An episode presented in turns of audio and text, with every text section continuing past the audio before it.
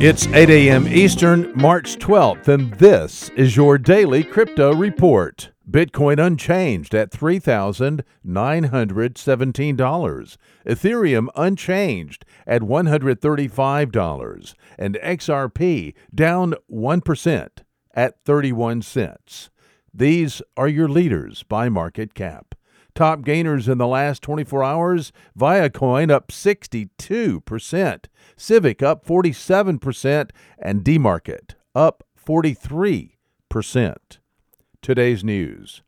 Bancor has launched cross chain trading for Ethereum and EOS using its Bancor X decentralized app, its native Bancor token, and a new custodial wallet.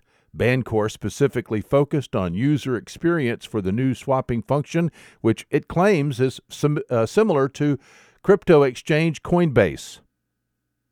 A consortium of U.S. credit unions that's been experimenting with a range of private blockchains has added one more to the list IBM's Hyperledger Fabric solution. CU Ledger will use IBM's technology to create, quote, an immutable audit trail that can be used to cre- uh, create new business models and transform existing business processes for credit unions, unquote. That, according to an IBM press release yesterday.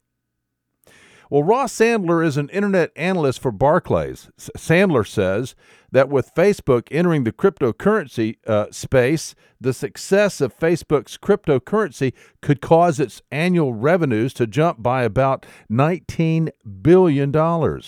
Sandler sees massive upside for Facebook in crypto. He believes Facebook stock will gain renewed confidence as soon as Facebook begins revenue models like the ability to send low cost fee payments across borders. Well, those are your leading headlines today.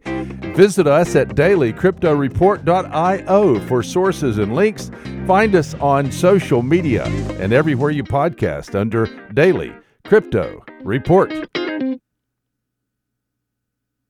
You might know about climate change, but do you know how it's changing life on our coasts?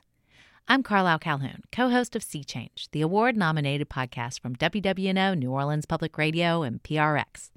Each episode, we dive deep into the environmental issues facing coastal communities, bringing you stories that go beyond the headlines, from species under threat to climate migration. Because we have a lot to save, and it's time to talk about a sea change. Listen to new episodes of Sea Change wherever you get your podcasts.